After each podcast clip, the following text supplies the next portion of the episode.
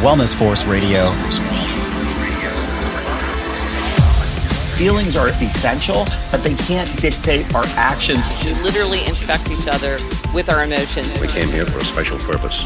Let the purpose unveil itself. Knowing without doing is the same thing as not knowing. They're not just trackers. I'm going to wear this and it's going to help me do the right thing. Wellness Force Radio, episode 92, with authors and motivational speakers Preston Smiles and Alexi Panos. Does wellness always feel good and look quote unquote good and right and happy? No. But wellness means accepting what is and being in alignment with what's here so that you can move forward powerfully. One of the things we teach and we support people in understanding is that the body is a living library. It stores every trauma that you've ever been through. And until you literally face off with these things and allow the experience to complete itself, it will show up in all areas and aspects of your lives. These traumas take up emotional real estate. And so our signal, our frequency, everything is energy. Our frequency is not as strong when it's being occupied with traumas that are still in the body. They show up all over. Cultivating wellness in relationship is really about being willing to see yourself and being willing to sidestep the ego and go, okay, how am I responsible for this? How did I create this? How am I the context for this, the mm-hmm. space for this to show up? And what am I committed to? Whatever you resist, you grant reality to.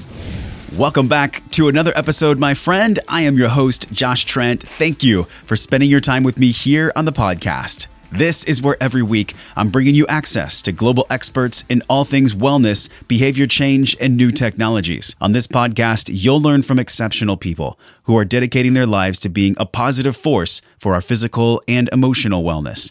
My intention with the show is that together we'll discover the connections between our emotions and healthy habits to live our best life and enjoy the process. This episode is brought to you by Perfect Supplements, a company I'm stoked to partner with, who actually walks the talk with their values of non GMO, pesticide free, real food supplements that fuel us for the wellness journey. Head on over to perfectsupplements.com slash wellnessforce, enter code wellnessforce to save 10% off your entire order. What's up, my friend? It's your friend Josh, and you have arrived to 60 minutes of elevated entertainment today because we're closing out 2016 with some fireworks and talking with my friends, authors, motivational speakers, and world class coaches, Preston Smiles and Alexi Panos. Today, I'm talking with Preston and Alexi about their new book, Now or Never Your Epic Life in Five Steps, which happens to be launching today, this morning. This show is all about creating the bridge from where you are to where you want to be.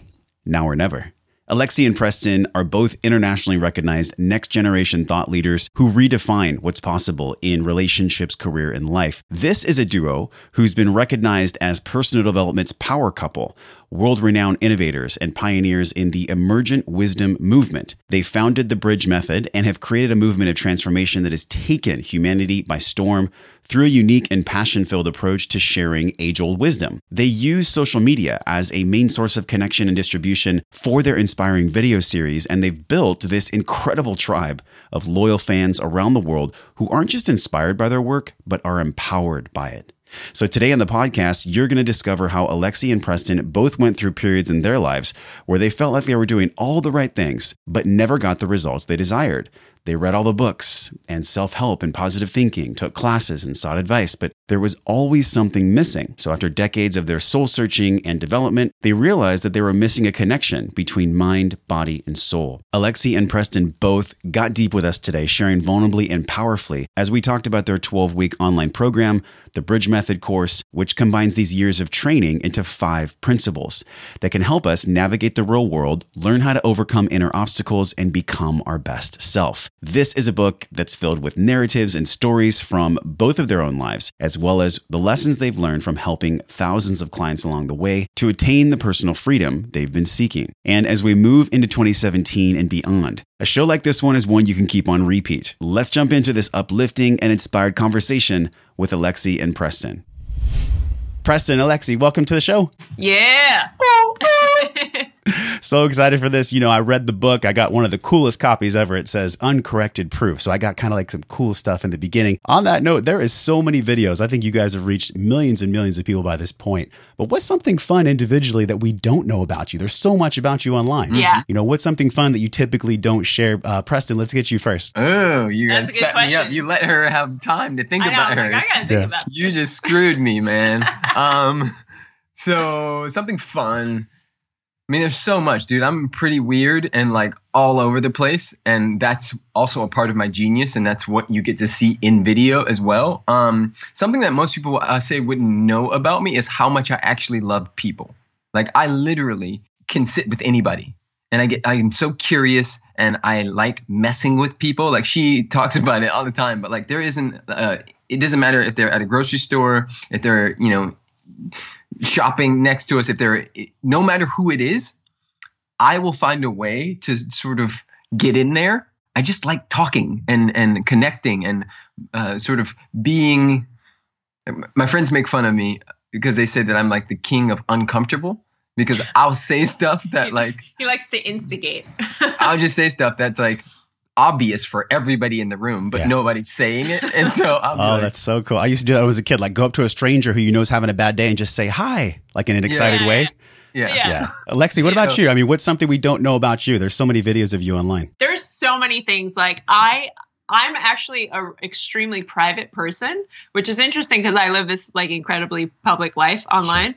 Um, but things I like to do in private are watch videos of fluffy dogs that Mm, she does do that. that like I laugh until There's I cry. There's a particular type of dog that she watches all the They're time. called Sammys, Samians, Samoyeds. Like there's five different ways to say it, but they look like polar bears, and I'm kind of obsessed with them. Like if I'm ever feeling down or low or low energy, I will find a video of them online, and like I cry because I love them so much. Wow, Like, this is passion in motion right here. Well, it's obvious that you guys have a really bright light that you shine, not only on the personal development world, but specifically the wellness industry. You know, wellness linking the body, mind, and spirit together. Why this book though? Preston, let's let's ask you this first question. I mean, this book, you wrote a book called Love Louder, you're a motivational speaker, you travel this planet. yes. Uh, shining that bright light. Why the book now? Was there a message or a fire that was coming through you to to get this out there? Yeah, f- first of all, I'll say that this is the greatest writing I've ever done in my life. And one of the reasons why it's so good is because it's not just me, it's her. And so it, with, you know, that sort of balance of eh, the masculine feminine, that balance of, you know, I know that I'm a, I call myself a sexy chocolate drop, you know, and and like that, you know, there are certain experiences that you would never understand per se that that I bring into this book. And there are certain things, even just being a woman and navigating having a period and things of that nature, you and I have no clue about. And so to have two people bringing in 10 years, not just 10, really 36 years for me, um, but let's just say 10 years of diving into what it means to be human and what makes us tick and speaking to that human of today. This is, this book for me is like the four agreements of our time with practical, really easy, down home, like funny, biting, witty ways in which to operate and navigate our planet. And so for me, this was a calling on my heart. This had to be done. This was one of those things, you know, people learn many different ways. And I know that one of them is having a book that you can sort of navigate through in a linear process. These five steps they're very powerful and they're kind of principles i think that we all can follow. The first one is you always have a choice. Next is be radically responsible. Third act now. Love that. Uh, fourth own who you are. And five have a blast. Alexi why did you include have a blast in there? I mean how is that a powerful step to put at the end? And we'll go into the, each of the steps as well. Yeah, you know, that's I think that's the piece that most personal development books and trainings are missing because it's it's serious work, you know, and we're not taking that away from any of the work that we do. This is real hard stuff because you're facing off with your demons, your darkness, your shadow, your past, your stories, all of it. But if you're missing the point of life during the process, which the point of life is joy, the point of life is to have fun, to explore, to expand, then you've missed the whole point. Like, yeah, you could be totally transformed and do all this work and be totally enlightened, but if you're boring and not having fun in life, what is the point? So we really wanted to include that because we feel like that's where a lot of people miss the mark. They get so into this work that they get so serious and and they almost start repelling people because they're so serious Yep. about it. And we I think part of our draw and part of our magnetism of why people watch us is because they can tell that we actually enjoy ourselves. It's not an act we're putting on. It's the fact that we truly enjoy life and we're having fun, we're playing, we're we're we're getting the whole cosmic joke of this thing that Mm. none of it matters and all of it matters. I love that cosmic joke. That is such a cool verbiage right there. Well, you have this new take on transformation. I mean, there's been personal transformation since the 1800s and before, right? Yeah. So Zig oh, Ziglar, all these trusted people that I think you both have learned from. I know I have. But Yes. on your site, you talk about being over the whole boring personal development thing. Yeah. What do you mean by that? Well, it's just it's like this whole self-help personal development. I have the answer. I'm your guru and you should listen to me. It's like yes and um we all know the answer. Like we all have an innate wisdom within us and that's what the emergent wisdom movement is all about. That's why we created that term because we were we didn't want to be called self-help authors or like personal development people. We really wanted people to get that this is your journey and it's about uncovering your magic and your wisdom. And Yeah. we're just here to remind you and facilitate the remembering process. So, so the old paradigm, what she's speaking about, the old paradigm is, is I have the answers, you don't. I am the gatekeeper. Therefore, you come to me, give me your money. I'll give you little pieces, like a little rat here and there, to keep you just high enough where you'll keep coming back to me. But I'll never actually support you in seeing and experiencing your own power. And so, for us, that does not work. That paradigm is gone. It is time for all of us to come together, stare at the same mountain, enjoy the journey while we go towards that mountain, and realize that the gifts were already here. That, that, that it wasn't about becoming, it was about revealing. And so this book is about revealing. It supports people in revealing what's already there. I'm thinking of the title from from Tony Robbins. I am not your guru. I don't know if you both have seen that. We have. But what's interesting about that is like while that's the title, and I love Tony. Like Tony is the, the awesome. dude that he was the gatekeeper for me. That opened He was up your original G. Yeah. He was. He, He was. was. OG personal development Mhm. guy. Um, but the thing about that title is it still gives us a sense that He he is is, our guru. guru. Yeah. And people still go to Tony thinking that Tony's got the answer or or Deepak or whoever. And it's it's the way that we've been training people in this field of personal development. Like you don't have the answer, so you need to go to this person to get the answer. And we really want to reframe that and like kind of call BS. Like we all have it. We all have it. We just have to say yes to to revealing it ourselves. There's a good point that you made in the book, and it was about having a choice. And you came from Erie, Pennsylvania. This is not like the linear road for you. I mean, No. you had meant you were in New York, then you had like a, a moment when you came out west, and you're in LA, and you didn't exactly know what was going to happen. Yeah. And we're going to dive into Preston's story too. This is one of the beautiful things about getting you both at the same time because I think people are interested in the depth Yeah. of the story. I think that's what people can really relate to. What was that road like? I mean, you're in Erie, you were in modeling for a while, Yeah. and then you transitioned out to New York. But take us to that moment in New York and why you made the shift out to California. Oh man, you know, there's first of all Erie, Pennsylvania. If I stayed on the life path of most people from my hometown, I would have been pregnant and married at 18, which there's nothing wrong with that. But um, that's that's basically what happened in Erie. You know, people didn't leave, people didn't do much of anything else. You got a job for Erie Insurance, or you know, that was like considered a good job. And so for me, at a young age, um, I was blessed to have parents who were entrepreneurs and thought out of the box. So I always knew that I wanted to leave because my mom had taken me to New York. She used to live there, so I spent summers there. And started modeling at a young age, got into the music industry haphazardly, and ended up traveling the world from 17 to 19 as a singer. And it was like this whole different life path With that, Ja Rule. with Ja Rule, yeah, who at the time was like top of his career. He was, you know, Yeah. had 10 songs in the yeah, top deep 10. voice too. Yeah, yeah. yeah, exactly. Um, murder. So it all that led me back to New York City. I got out of the music industry. I started killing it in New York using all these mindset principles of success and leadership and built an entertainment career as a television host and model. High six figures, killing it, bought my first place in New York. Like I had all the success I could have thought that I ever wanted. Like on all my list, all my visioning list, I had done everything. Like traveled to all the places I wanted to go to, did all the adventures. I had my nonprofit. Like I was quote unquote living it up, right?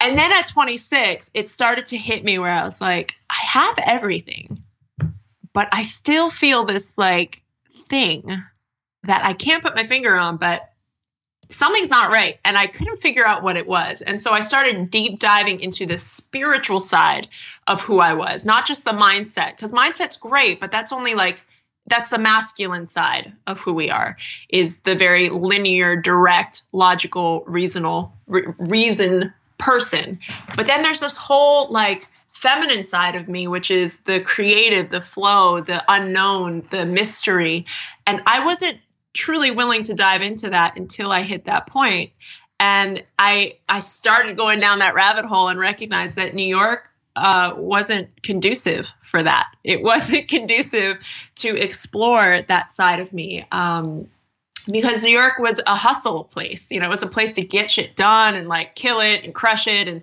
I was doing that and I was doing really well at that. Mm-hmm. But I I hadn't yet played with the whole question of life. And that really excited me. And I think, you know, at 29, it hit me where I was like, okay, I did three years of playing with that side in New York City. And then in a meditation one day, I got so clear that I needed to be near nature. I needed to be near the mountains and the beach. I wanted nice weather because it affected how I showed up. I wanted to just explore and put myself completely out of my comfort zone. So I literally removed myself from my my safety net. You know, hmm. I'd built this incredible life in New York City and I literally left it all. I left it all. And people thought I was crazy. I had no idea what I was coming to LA to do, but I knew that it had something to do with this alignment. What did your parents say? Because I know your mom is a relationship and life coach. So, I mean, how did that affect you? You know, being an adolescent, having your mom be such a coach and, and powerful, lead other people. Did you feel yeah. like you pulled on that wisdom to make the move? Yeah, well, you know, my my parents have always been super awesome. Um, I left home at a very early age and was on my own at a very young age. So my parents trust me. They know that while my decisions may not make sense to them in the moment, they trust that I know what I'm doing. And they've always mm. kind of given me that grace. And I think, you know, my mom was excited for me, but she was like, a little nervous. Like her scarcity conversation came in, like, are you going to leave this career that you built for yourself and all your clients? And like, what are you going to do? And I was coaching people in New York as well. So I literally was leaving everything. And she's like, you don't have any money saved. Like, you haven't planned for this. And I was just like, well, I'll figure it out. Sure enough, I came to LA and it just hit me. Like, I get to do my podcast. And that's when I started Transformation Nation, which has now turned into Videocast, which are my videos. Um, and I just wanted to explore what this whole thing meant. And as I explored it, I started sharing it with other people. And let's take a little, like a little book right there, bookmark, because with Preston's story, Preston, you were nine, you had a transformational point where you used the power of choice. You're nine years old. You got moved to a class that was for tough learners, for kids that had disabilities. But you reframe that story. And you guys talk about this in Now or Never a lot, reframing the story. Yes. You always have the choice. It was 1989, and you ended up graduating from college with a 4.0 and a master's degree. Yep. What was that like? How did you reframe that? What did that mean to you then? Um, so here's I, I, also want to offer something um, because all of what a, a lot of what Alexi talked about was was what her logical mind could see, and what I'm about to say is all of what my logical mind could see. But there's something that's bigger than all of us. Our science still doesn't know how to name it. Our our religions try to, you know, nail it in. But there's something that's always moving ahead of us that knows something um, that is listening to our innermost thoughts and co-creating with us, but moving, you know, a thousand steps ahead. And so while what was calling her forward was you know new pastures in this great unknown a part of that also was so that we could meet each other join forces support each other and reflecting back what's still hasn't been healed stare at the same mountaintop write books make videos and do trainings so that we can support humanity. So in my opinion whatever it is that is out there moving this planet that is rotating, growing the grass, and you know those little whiskers on your beard when you do decide to grow that thing out. Um, whatever that is, is actually um, in we're, uh, we're in communion with it. So um, I'm going to share some of this, but you know my my deep the the underbelly of this conversation is is I know that I'm being used, that I'm a vessel for something bigger than myself.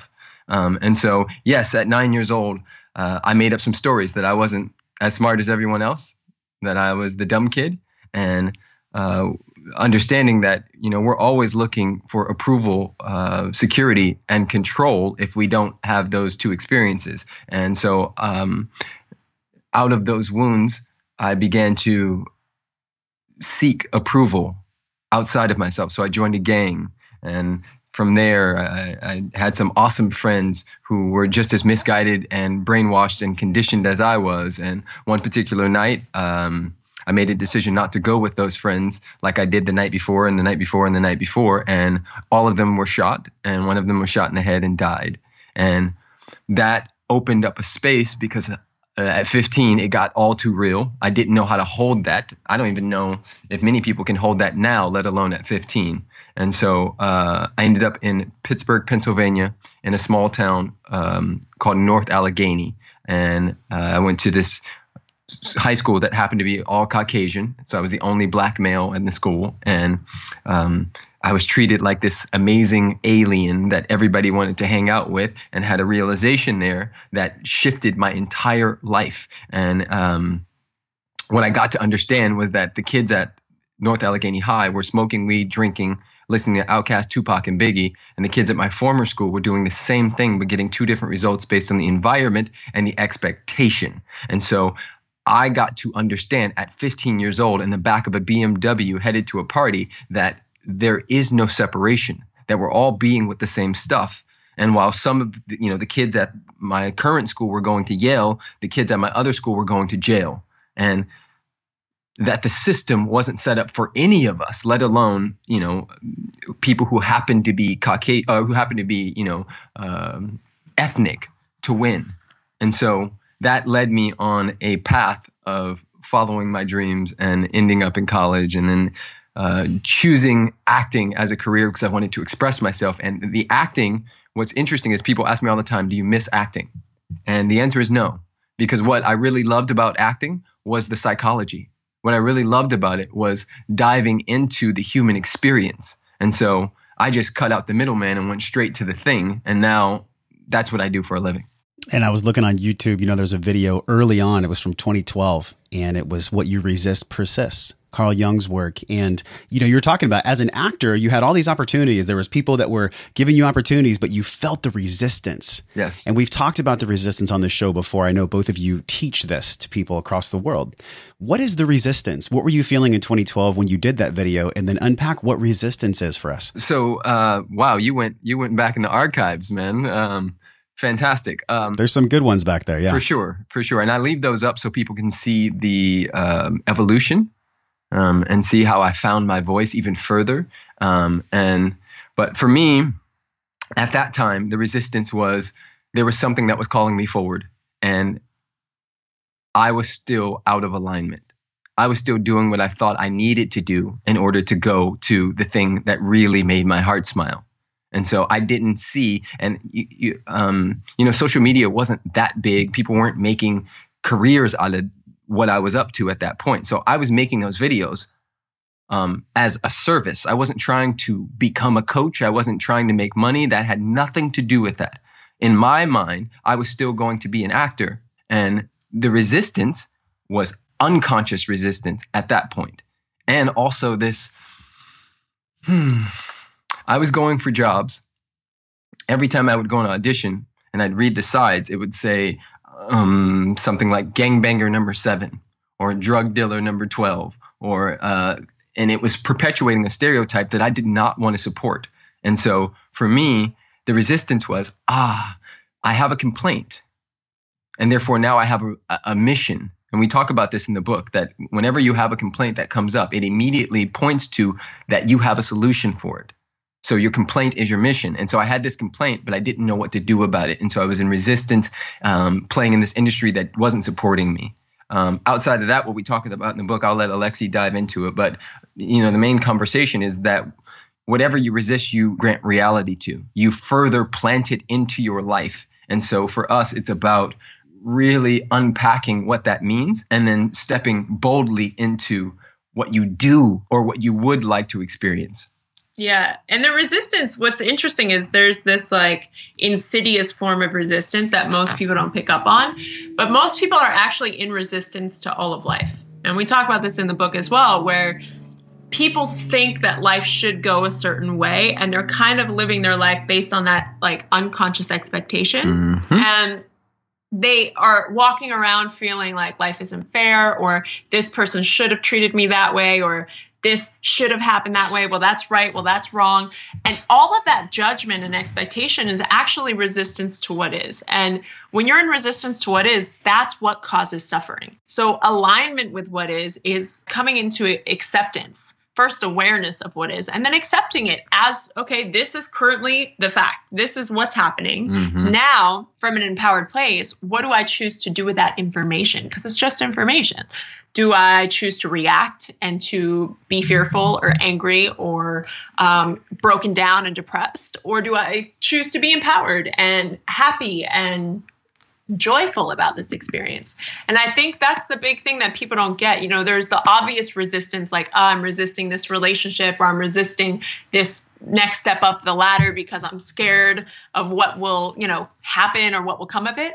But then there's that insidious resistance of where are you resisting life? And I'm feeling that because full transparency, before every podcast episode, I have resistance. Before we got on the line, I felt the mm-hmm. resistance. Mm-hmm. I mean, there's no finish line for resistance. Would you agree? I mean, how do you guys put a strategy? You talk about a lot in the book, the things that come up based on the conditioning of our mind and our mm-hmm. past. Mm-hmm. You know, event A happens. I believe you even call it like this catalyst moment where, you know, Alexi, in your early 20s, you had a catalyst moment. It was this very serious moment where something happened that rocked you to the core and it was a sexual abuse moment for you. That became became something that allowed you to grow stronger. But my curiosity is, how did it do that? Yeah, well, you know, I think moments like that can either make us or break us, and it's our it's our choice, right? So when I was 20, I was sexually assaulted and raped at gunpoint, and it was like a super crazy. I almost can't believe this is happening to me type of moment.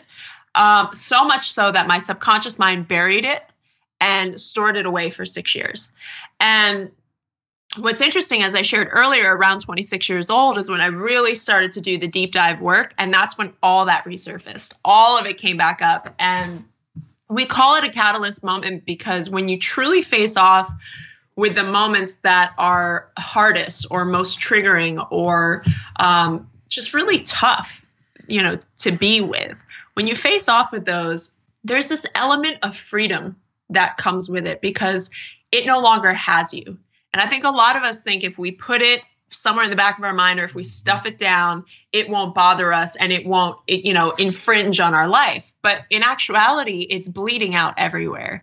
And that's what was happening with me is this this thing that happened at 20 was bleeding out in my relationships where I didn't trust men or women.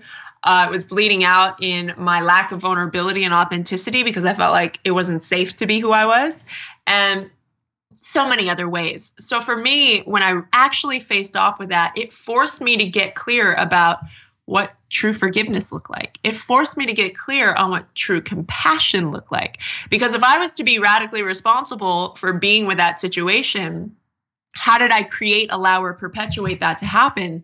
And I recognized how I played a role in the whole thing how I was dragging it along into my present moment the whole time, thinking that that somehow was going to fix it or justify the situation. But when I actually took radical responsibility for it and got the compassion for this other human that was obviously hurt to do something like that to someone else, it like unlocked all of humanity for me in this very strange way where I started to see people as their wounds. Like I started to see people as these people walking around who had been hurt, who had been through uh, traumatic life circumstances. And my heart just like totally opened and expanded. And I felt this immense amount of compassion that I would have never felt before. And that actually catalyzed this whole career that I do now because I started to see that if we could address these wounds and if we could go back in and dig into them and face off with them, then we could actually change the world. We could change how we relate to one another because hurt people hurt people. And that I started seeing it everywhere. I'm like, oh, that's why we're at war. Oh, that's why there's corporate greed. I, like the whole, because I was like deep into conspiracy theories and all that stuff. And it all made sense for me. We were all acting out of our pain. And if I could somehow support others in healing that pain, then the world could look so different. And it, it was just like such a catalyst moment. Without that, I would not be here. And I'm feeling that so much because a lot of people can relate. I mean, sexual assault, and this goes beyond just America. This is some, this is a world issue, oh, yeah. right? Oh, yeah. And so, like you're saying, hurt people hurt people. And so the healing that you're doing, one of the ways you do that is through this bridge method So, for people that don't know about Bridge Method at all, tell us more about the Bridge Method. This is a workshop series. This is an online training. This is something that people can do no matter how old they are. Can somebody below 18 do it or is it 18 plus? We've had younger people do it. The online program you can do as a younger person. Yeah. The in person workshops, you do need parental consent just because it's it's pretty hardcore and we get Yeah. deep Tell us about the hardcore. yeah we get deep Yeah. into the hardcore stuff yeah so it, this is an interesting point because to the conversation that alexi was just having one of the things we teach and we support people in understanding is that the body is a living library mm-hmm. it stores every trauma that you've ever been through and until you literally face off with these things and allow the experience to complete itself, it will show up in all areas and aspects of your lives. This is one of the things and one of the reasons why men, especially, have such a hard time because they're not processing their feelings, especially men who grew up in Western cultures that are taught not to cry or to show, yes, show their feelings. So what happens is, is that, and we we have a process called the freedom process that we break down in this in our in our book Now or Never. Um, a neutral event happens. We make a story up about this neutral event, right? Oh, I'm stupid. I'm not good enough. Let's take me, for example, right? So the neutral event was they took me from one class and put me in another class. The story I made about, made up about that was that I wasn't good enough, that I was stupid, that I was less than. Now, in that moment, I didn't allow myself to actually feel what that would feel like. Instead, I justified, stuffed it down, and overcompensated by befriending the um, nerds and and beating up the bullies. So what I made up about that and how I operated as a 9-year-old unconsciously was I never allowed myself to just cry, to just go, am I stupid? I never went to my parents and said, "These kids are playing with building blocks and they're slobbering on themselves. Does that mean I'm like that?" Like I never actually allowed that thing to complete itself. So it wasn't until I was 26 years old in a workshop called MITT, which you also have done, where I actually faced off with that in a major way and allowed myself to grieve for that little boy. And in doing so, I created more space. You see, these traumas take up emotional real estate. And so our signal, our frequency, everything is energy. Our frequency is not as strong when it's being occupied with traumas that are still in the body. They show up all over yeah right? And then they spill out, as she talked about. It's like a beach ball being trying trying to push a beach beach ball into water. It just slides out the side. And so, you know, when I was 17, this guy was essentially taunting me on the freeway, and I pulled up on the side of him, and I got I was so enraged that I pulled I, I put my hand in my back seat and I reached for whatever was back there, and there was an orange. And as he rolled up and called me a nigger, I took that orange and I threw it as hard as possible from my car into his car, hit him in the head. He hit the center divider and crashed. And so this guy, thank God, did not die, but I could have went to jail for the rest of my life. And there was a point when I actually could breathe where I was like, where did that come from? And that was 17. I had been kicked out of three schools by that point. There was a lot that was going on, but it's because I never processed it. I never allowed myself to complete. I never allowed it to complete itself. So this is a big deal, and this is why the work that we do is deep in work. We invite people into some spaces that brings up quite a bit. And what's interesting too is like we've seen, like you said, people from all over the globe are being with stuff.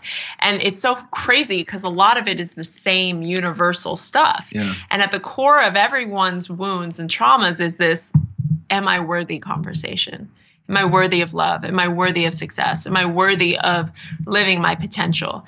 And what's interesting about that is through the bridge experience, um, and the bridge method online, we really start showing them what's possible when they just put that conversation aside for a second after clearing their past and create in the present moment, which is why now or never, now is the big part of that. Now is the present moment. This is what we have to work with. And when we really create in the present moment, we're not thinking about, am I worthy? Because that's a conversation based on our past. We're not thinking about, will I be successful? Because that's a conversation in our future. Mm-hmm. We're in the present moment and we're creating powerfully now. And the more we continue to do that as a practice, the more that practice becomes a habit. And the more that habit becomes our life. And that's when the game really shifts. A big part of our emotional health comes from how we feel in our body and how satiated we are throughout the day. I mean, it's hard to treat other people well and think good thoughts if you're walking around hangry. One of the best ways to cure satiety and satiation is to add in powdered collagen to your drinks, your waters, and into your foods. I use Perfect Supplements collagen. It's sourced from 100% grass fed cows. That means there's no hormones, pesticides, or synthetics because these are healthy cows that eat grass, while the sick cows eat corn. So, beyond these healing powers of collagen for digestion and joint health, it also has 20 grams of protein in two scoops, which helps to curb appetite and increase that satiety. One of the cool things about this collagen is that there's individual packets you can mix in water, and you know what it tastes like? Water. I mean, all of a sudden, my glass has 10 grams, 20 grams of protein, and all the health benefits of having this non GMO, pasture raised collagen in my bloodstream. So don't walk around hangry.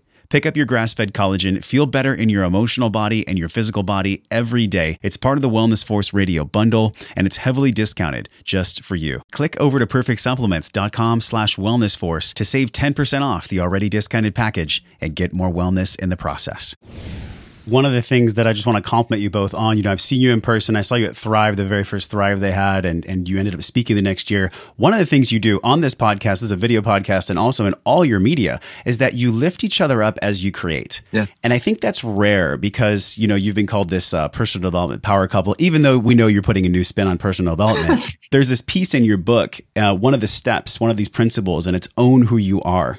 And my curiosity is you both have these dynamic personalities. How does that work off the camera versus on the camera? There's this duality that exists, yeah. right? In, in all of life, there is. Sure. And so, you know, triggers come up for all of us. So, how do you remain consistent with your personalities on camera and off camera? Are we seeing the same thing? Yeah. Well, no, it's all a fake. It's all a lie, but no, What's interesting is like who we are on camera and on these interviews and on our Partners in Shine live show. That's who we are off camera. Now, do things happen off camera that we don't always catch on camera? Sure. Yep. You know, like we're two type A personalities and uh, we're both really headstrong and that can absolutely get in the way of creating and, you know, creating love and mm-hmm. continuing our relationship. Um, but the interesting thing is, is what supersedes all of that is our commitment to living our highest truth and our highest greatness. And for us, we know that each other is committed to that and we know that we're committed to that as a partnership rom- romantically but also in our business. So while things do come up and while you know comparison can creep in because we're doing the same thing and we're on the same platforms and the same levels and we're doing it next to each other all the time. So it's like, oh shit, should I implement that? Well, he's doing that. Well, she's doing that, and you know, yeah, it comes up. This is what I've been feeling. What I've been watching. Yeah, yeah. And the the, the cool part about how we work is when it comes up, we have a conversation about it, and it's like, hey, so I've been recognizing that I've totally been in comparison the last couple days when this came up or that came up and what I'm committed to and working on for myself is realizing that I'm totally capable of doing that too. But I just wanted to let you know if I seem a little off, that's why. And it's full responsibility in that conversation. And it's also stating a commitment like, what am I committed to moving forward?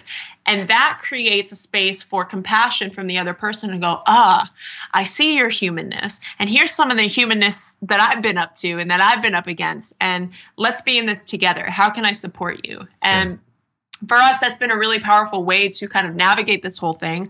Are we always doing that perfectly? No. But we have the tools at our disposal that once we're ready to be out of our ego bullshit, then we can access the tools and go, okay, we're in. And the more we practice that, the less our ego is the first one to answer the call. Man, and the power is what I'm hearing from you is this is almost like a mission focused conversation. Yeah. So it's not about you, it's about the mission. That's and that's what's most important. That's what rises above the things that happen. Can you give us an example though? Because I think a lot of people are listening, they see you out there in media. Your videos are super high quality, right? So you're using all your skills, all your communication skills and your videography skills. But I think what's really important is that people know you're still human. You still have arguments about the toilet seat and the wrong towel and all these yes. things that are going on in life. So so so give us an example that people can really relate to. I mean, I know I'm kind of asking you to be vulnerable, but hey, this is what you do. Yeah, for sure. Uh, we even speak about that in the book, which is what you're probably uh, referring to. But one of our first big fights that we ever had was about a kitchen towel, and. It was never about a kitchen. Towel. It's a big deal. Yeah, it wasn't never about a kitchen mm-hmm. towel, but it was about a kitchen towel, and it's one of the things that that is i think it's the second thing we talk about in our book which is conscious and unconscious agreements yeah because what that taught us was that we both had unconscious agreements that had not been brought to consciousness. And here's the story we were in the kitchen doing something, and I reached for a towel. I used the towel. I put the towel back in my version of neat. Alexi saw that towel. She didn't believe the towel was neat. We had a conversation about it. My ego flared up. Her ego flared up. She's an A type. I'm an A type. When we go into our conditioned tendencies, which is another thing we teach and, and support people with, my first conditioned tendency is fight. Her first conditioned tendency is fight. So that's clearly going to create something in a relationship. And so our egos, which are always fighting to be right, went into this, you know, joust. And what ends up happening is that, um, you know, in that process, and this happens a lot with couples, we race to, to see who's the victim right? So I would have never done that if you wouldn't have done this. And we're playing this blame game. And this really was, we ran in circles for a while. For a while. And what we got under is like at the, the end of the day, we just had a different should around neat. Like, what does neat look like for me? Well, what does neat look like for you? Okay, here's where the disagreement happened is that you have an agreement on neat and I have one on neat and yep. they don't match. So our our agreements were bumping up against each other because they were unconscious. So this is really like and that's happened, you know, replace the towel with the toilet seat or with socks on the floor or you know, a thousand things. Or kids or whatever. Whatever. It's, mm-hmm. it's, just notice how all of those are me. Socks, toilet seat. I have my stuff too, but I was the one doing the talking. So, um, but you know, at the end of the day, it's really about saying, okay, again, what's the higher commitment here? Am I committed to a relationship with you that works, or am I committed to being right? Okay, that's the first thing to get clear on. Second thing, what is my agreement around socks? What is my agreement around toilet seat? What is my agreement around being around the opposite sex? What is my agreement on how we argue? And then what's your agreement? Okay, let's figure out if we can find a common space to yes. land on that feels good for both of us. Yeah, and what's awesome about that is in that process, you may find, and I know this because it's happened for me, you may find that there some of the shoulds and agreements that have been unconscious that we have now brought to consciousness are coming from a wound. Yeah. They're not actually something that I would actually choose if I was moving from my higher self. So let's just take, for example, let's just say you're having an issue around how your husband or boyfriend is with the opposite sex. And so the conversation may go like this Well, you should never talk to anyone or bring anyone to our house that is of the opposite sex because da da da da da, and fill in the blank, right? That's an unconscious conversation. My friends think that way. My mother thinks that way. My I, everybody, every guy I've ever dated thinks that way. So that's law. That's right. That's how it should go. Right? right. And then the the guy has a whole different conversation. Well, I just like people and da da da da da and all of this stuff. And so these two unconscious agreements are fighting to be right. Mm-hmm. Then we get in the conversation of, oh, let's make this conscious. And in that process, let's say the woman realizes that because she's been cheated on five times, because her dad left when she was seven, and because fill in the blank, her conversation is is women are not to be trusted and I don't want to be hurt again. Mm-hmm. So, in order for me not to be hurt, I'm going to attempt to control this relationship in this way. And so she may look in that backpack, which we call, you know, people bring their backpack with their own wounds and go, "You know what? This doesn't serve this relationship anymore. Honey, could you support me?" Now, I'm not saying bring women home and have them at our house every day, but what I am saying is that I don't want to hold on to that story anymore. That doesn't serve me and it doesn't serve you. And I understand your truth. And so, therefore, I'm willing to meet you closer on quote unquote your side than I am on my wounded side. Mm-hmm. How do these agreements relate to wellness? I mean, wellness in a relationship, you've said in videos how you do one thing is how you do everything. So you have these agreements that you guys have talked about, you've gotten clear on. But then in relationship, there are different challenges than in the single life, oh, yeah. right? The single life has its issues and then so does relationship. So this doing the deep work in relationship, I can relate. I mean, I went through a three year relationship, love and respect her so much, got so many beautiful lessons. And I got more buttons pushed in that relationship yes. than I did in any keystrokes in a whole year of computer class. I mean, it was like button yep. after button after button. So, how do we do this? How do we cultivate wellness in a relationship? Yeah, it really comes down to your your willingness to see yourself. You know, in a relationship, like if you want the best transformational workshop, that you could ever go mm-hmm. to, get in a relationship. Yeah. a conscious relationship. yeah, a conscious one, Yeah. you know, because especially if you have somebody else who's committed to the work and doing the work, there's nowhere to run, there's nowhere to hide, there's no room for victim mentality.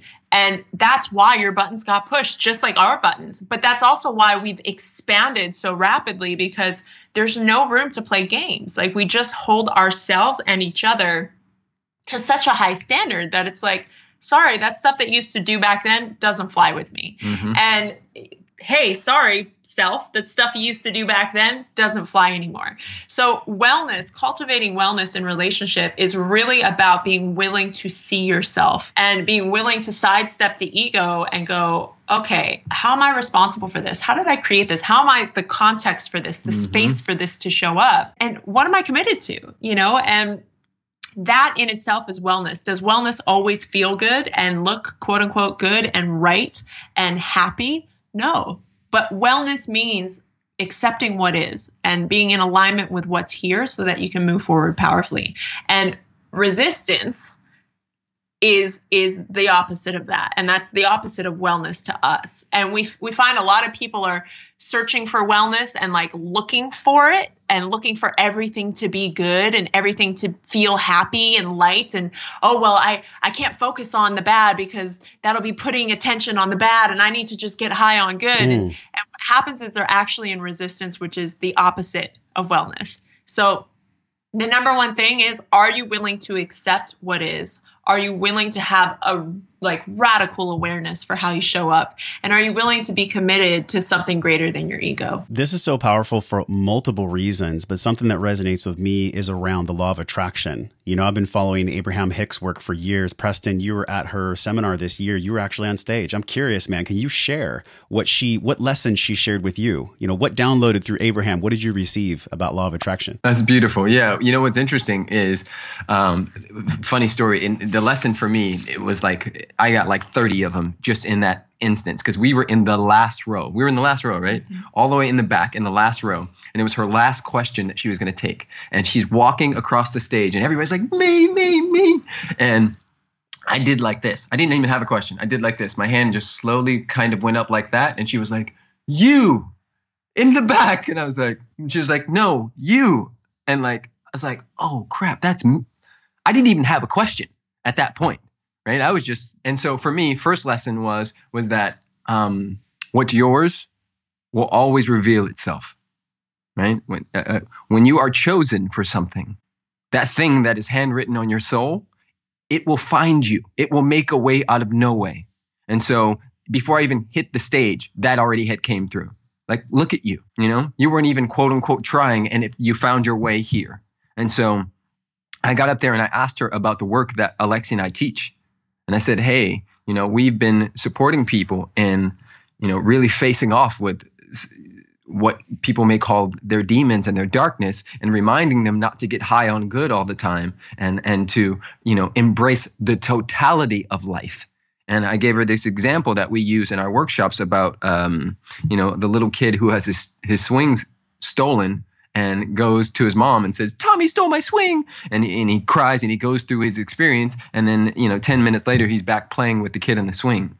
And uh, Abraham really got lit up about that and went on this like beautiful rant about how um, the kids the kids haven't figured out and what we're teaching is right on she's like the issue comes when the parents of the kids get into it and start making judgments about how you know that kid is a bad kid and this kid's a good kid. And the parents end up separating themselves and separating the kids when the kids are just in the game.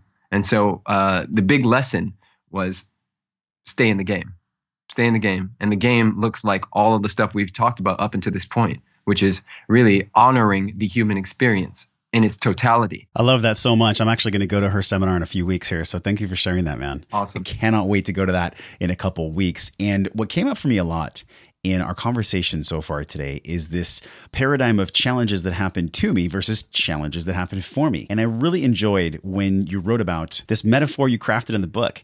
And the metaphor was around the comfort zone. You have the testing ground, you have the castle of possibility, and then you have the comfort zone. Mm-hmm. Um, whoever feels good, popcorn it. Who's feeling good about like describing this metaphor? Because I loved the way that you talked about it in Now or Never. Yeah. So uh, the comfort zone is is really interesting. It's that cozy, warm, Netflix is on, popcorn's popping in the microwave, everything feels good, everything feels safe, everything feels sure and secure.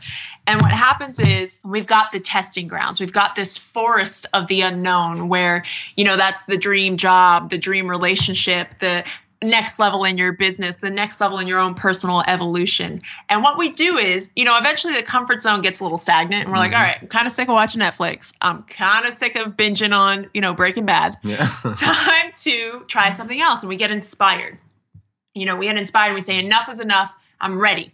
And what we do is we dip our toe into the forest of the unknown.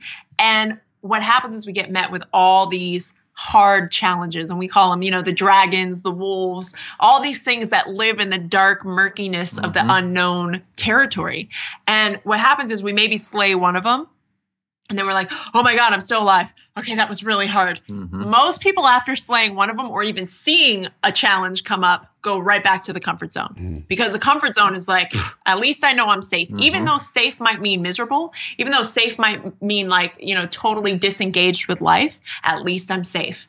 And then some people make it a little further and they get all the way through the forest of the unknown and they see the castle. The castle's right in sight and they're like all right there's my dream. There's my castle. There's there's a prince or a princess inside there that i get to rescue the dream job the you know whatever the goal is and then we get to the castle and there's a moat and you know the moat surrounding the castle and there's alligators in there and there's all sorts of things and there's not a bridge. There's no bridge. So, how do you get across? And what people often forget is right before you're about to hit gold, mm-hmm. right before you're about to get that thing that you've always wanted, you're tested in the most crazy way. Mm-hmm. And what people don't get is that frustration you're feeling, that overwhelm, that stress, all that that's coming up is challenging you and testing you to make sure you're ready to handle the prince or the princess.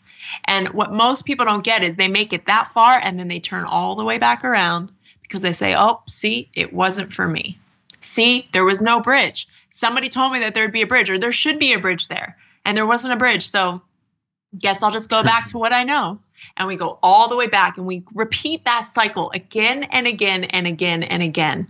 And we wonder why we don't ever get anywhere because we give up right before the magic happens. And I know somebody's listening and they're feeling that in, in the weight of what I felt it when I read the book because the metaphor is so true. We look at the hero's journey. Yeah. And I know you're both fans of Joseph Campbell. Yeah. We've talked about Joseph Campbell with guests and on the show this is something so powerful because like you're right at that moment when it's about to have your dream insight or maybe you're like climbing up the wall things happen yeah um, someone might pass away you might break a leg you might get in a car accident like all these things occur how does one know and i'll throw this question up for you guys how does one know when they're at that moment of being tested that it's okay and to surrender into the test and just to move forward how do they trust when to move forward or, or to give up mm. I, I mean i would say the the answer to when you're ever in a situation is always to trust and surrender and keep going. You know, there's giving up to me is never really the answer. Um, the path may change. You know, sometimes we head in a direction of a castle and we take a right or a left, thinking that's going to get us there, and it, it ends up that we're somewhere completely different, and that place happens to be exactly where we needed to be but the surrender and the trust and the letting go and the moving forward like that process for me works every single time. Yeah, for me, I'd say um, whenever I'm in a position like that, the first thing I do is get still and listen. I'm in a practice of listening to first thought because second thought is the one that usually is like, wait, are you sure? And then third thought is like, dude, are you kidding me? And then fourth thought is like, turn around, go back, get in the comfort zone. This is dumb. By the fifth thought, I might as well, I, I shouldn't have even thought it in the first place. So for me, listening to that, you know, that innermost voice that is always calling me forward, knowing that, and this is the big thing, and we talk about this in the book, you cannot fail. Yeah. It's just impossible to fail. And so for me, there's a trust and an ease in knowing that I'm always guided, guarded, and protected by the ever present circle of agape love that I'm always um, and always being spoken to and through and as. And so it's impossible to not be living your vision, even if you can't see it clearly right now. Even if it feels challenging, even if it's testing you to what you thought wasn't even possible, it's still there. Especially when. Even if you're doing something that, you know, may have quote unquote nothing to do with it. We've had many clients, and myself included, Myself included. I started a surf school, right? But the surf school has everything to do with what I'm doing now. Mhm. Now, in the middle of it, maybe I didn't see it. But in hindsight, I'm like, oh, clearly, I learned so much in that process. So yes, I was, you know, I, I needed money, and I and I reached I reached towards something that was easy for me. I reached towards something that was still in alignment, but it wasn't what I was ultimately going to do. But in doing so, I learned more about business. I learned more about myself. I learned how to make money fast, and there's a whole process of being quote unquote off the path. Mm-hmm. Yeah, because you're always on the path, and I think you know that's even again like the the sexual assault and the music career and the modeling Yes. career and the television career. Most would say, "Oh, well." You weren't doing what you were supposed to do, but I was Yes, absolutely doing was. exactly what I was supposed to do because I use all of the stuff that I learned there in what I do Mm-hmm. now. Like everything about production and video and how to be in front of and behind the camera, I learned while I was hosting. How to perform, music and modeling. Like colors and how to make things visually stunning, modeling. So it's like all of it played its role, all of it. Mm-hmm. And I think we get in trouble when we start thinking that we're off the path. We're always on the path. Yep. Always. Mic drop, we're done. This is our last round. This is seven fast ones. Lexi, what do you think right now is your greatest edge? I mean, in other words, what what are you currently in process of learning? What's your deepest lesson right now? Ooh, uh, my deepest lesson is uh, surrender. Like surrender, surrender, surrender. Just I was gonna say the same thing. like letting go of my old stories, letting go and letting source move through, uh, letting go of the idea that it has to be done now or I'm behind or I need to get ahead. Just letting go of all of that and just really, really surrendering to the moment. Preston, if you had like 60 seconds in an elevator with Donald Trump and he would listen, what would you tell him knowing what's going on in the country in 2017? What would you say? Great question. I would say I love you, and I would listen to him because I find that that's probably and like truly listen, listen with my heart, and I'd just be the space for him to share what's truly going on with him, and remind him that you know he's a reflection, and that we're all perfect, whole and complete, but not finished. Lexi, who's your mentor that you really feel resonating with uh, is the most? Is it Tony Robbins of the past or is it someone of the now? Uh honestly, my my greatest mentor is this is going to sound really esoteric and weird, but it's the source version of myself, like my God self. Mm. Um because I find that that's that's the the being that inspires me the most. It's the being that calls me forward the most. It's the being that challenges me the most, um, and calls me on my shit. So I think that's that's truly the biggest mover in my life. Preston, someone's going to workshops, they're reading books, they're consuming, consuming, consuming. They're on this path to live their best life, but it's been years and they're at that moment we talked about where they're at the castle. How do they take that breath in that moment and recommit? Just do it. It's that simple. how do they how do they take the breath? They take the damn Mhm. breath. And, and and they they they slow down to the speed of wisdom. We move so damn fast in our society right now. And I can't say it enough. Slow down. Slow down, slow down, slow down. What's for you is for you. It'll always find you. Just keep taking committed action without being in a rush or hurry because at that moment you turn from a creator to a competitor and the universe doesn't operate in competition it operates from creativity so just slow down Alexi, you you have this massive vision that you guys are completing. How do you remain mindful when the attention towards you increases? How do you remain grounded as people and energy come towards you? Um, I think it's just about honoring where I'm at in that moment because it doesn't always look the same. Like boundaries have been interesting for me because again, I I find I'm a private person, but when I'm with people, I'm super present with them and can go for hours talking to them.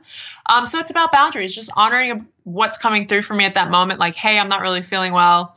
just need a couple minutes before we speak on stage or hey you know now's not really a great time or actually i'd love to talk further about that and and really getting clear on not doing it for other people because i think the old me used to really want to appease and make sure everyone felt seen and heard and all of that but what i'm realizing is that the highest value that i can offer people is honoring where I'm at right now and and being honest with them because then I'm truly present with them when I'm there. This is almost a mirror question for Preston because Preston as energy increases as people want to talk to you wherever you go. How do you decide who you give your energy to?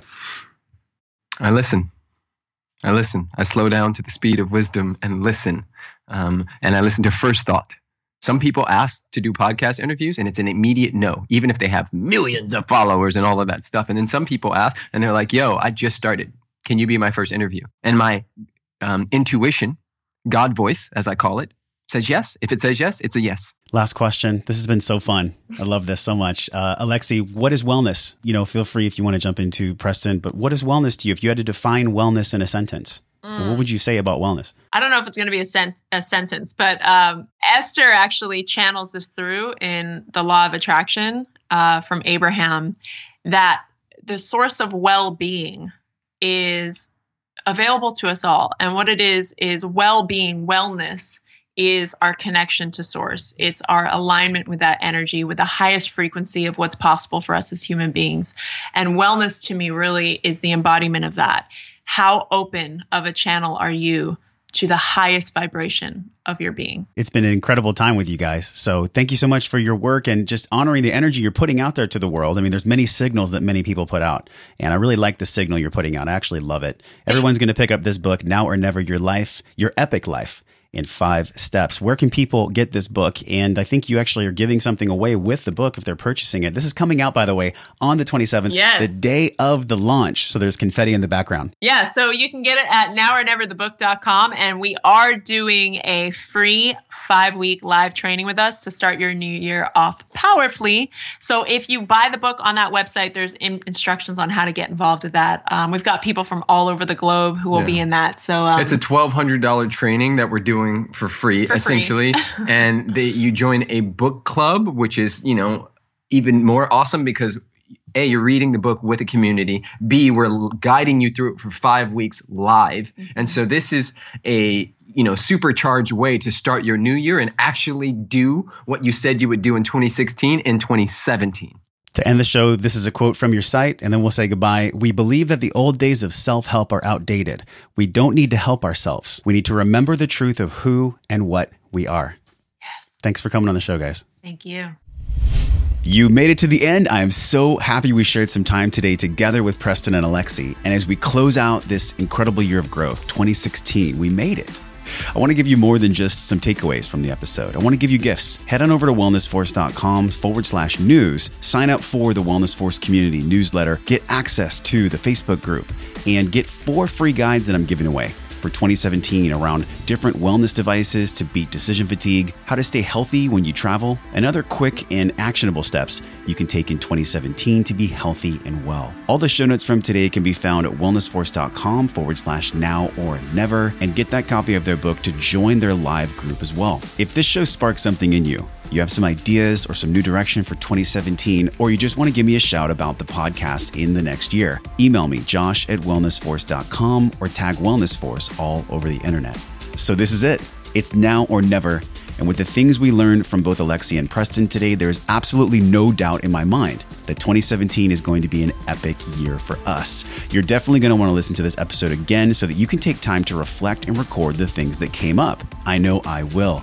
This episode rocked me from my feet to my teeth because beyond just these five steps to make life epic, what I got most from Preston and Alexi was point number one that you always have a choice. We just got through with the holidays, and typically this is a time where I'm triggered by friends and family, but this year was different because I consciously went into these interactions with people that have triggered me before, and I took responsibility for my own happiness in these interactions. And I feel like that's what's going to make the difference for all of us in 2017 is remembering that we always have the choice. Not only how we show up in our power and own our own happiness, but how we affect other people. So as you move throughout the year, give yourself that self care and the love you deserve. And remember, the five steps that Alexi and Preston broke down for us so eloquently today. Number one, my favorite, the big takeaway for the entire year you always have a choice. Number two, being radically responsible. Number three, act now. Number four, own who you are. And number five, have a blast. So here we go. 2017 and beyond, my friends. So much gratitude for what you and I are creating this year, the impact we're going to have on other people in a positive way. So until I see you again real soon, I'm wishing you love and wellness.